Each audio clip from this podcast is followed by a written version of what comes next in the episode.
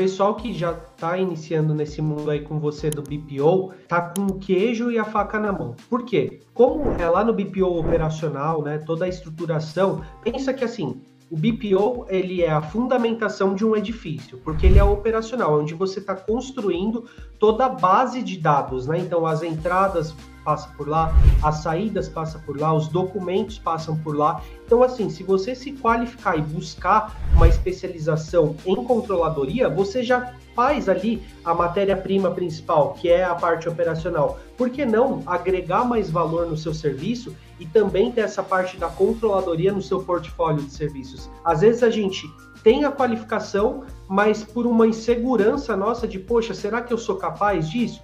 Tem aquele ditado que é, se você está com medo, vai com medo mesmo e vai corrigindo no meio do caminho, vai melhorando, vai buscando conhecimento. O que a gente não pode é ficar parado esperando que as coisas vão acontecer, né? E é bem isso, né? Quem atua dentro do BPO hoje, além das ferramentas, que isso facilita muito, você já está aí também há uns 10 anos fazendo isso, você sabe como era antes e como é hoje fazer isso, como está muito mais prático, muito mais simples. Cara, antes era ali no Excel, na unha mesmo.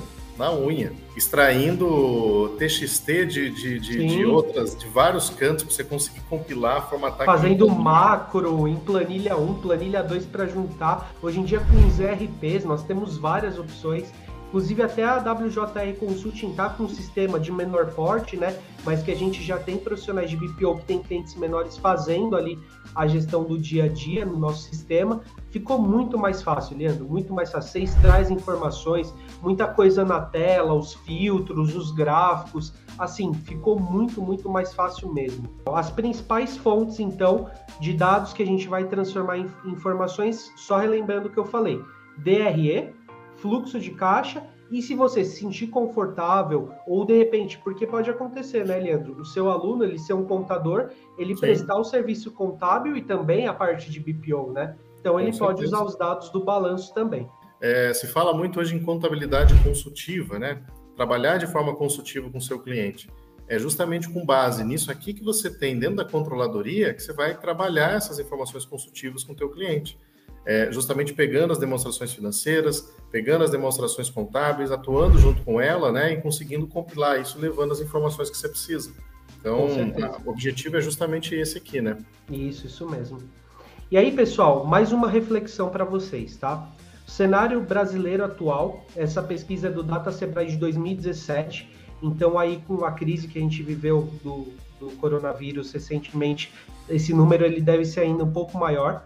Estima-se que 79% das micro, pequenas e médias empresas que quebram no Brasil não controlam suas finanças. Eliandro, olha que mar de oportunidade, cara. Olha que mar de oportunidade. Para nós que somos profissionais de finanças, tá quase assim, escancarado na nossa cara os empreendedores, com a bandeirinha assim, eu preciso do seu serviço, do seu trabalho. A gente tem muita oportunidade, pessoal, e vai por mim. Eu diria que 1 a cada 10 empreendedores gosta de ver ali a gestão financeira porque acha chato, tem aquela visão de que é complexo. 9 pagaria o que fosse para terceirizar e não ter a dor de cabeça e só analisar os números com a ajuda de um profissional ali auxiliando para tomar algumas decisões. O Eliandro também tem empresa de consultoria e de terceirização, pode até complementar o que ele vê por lá. E o interessante, você vê 79% das micro e pequenas empresas no Brasil e cada vez mais aumenta o número de empresas, né? Porque as pessoas estão empreendendo cada vez mais, é a tendência daqui para frente que as pessoas se pejoatizem, né? Abram seus negócios, empreendam, né? A gente tem visto essa onda cada vez maior.